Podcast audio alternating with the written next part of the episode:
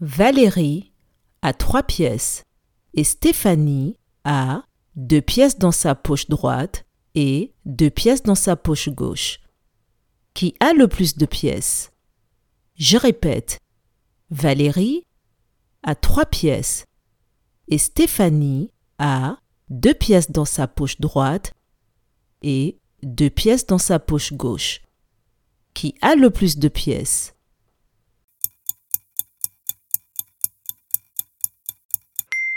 C'est Stéphanie qui a le plus de pièces. Bravo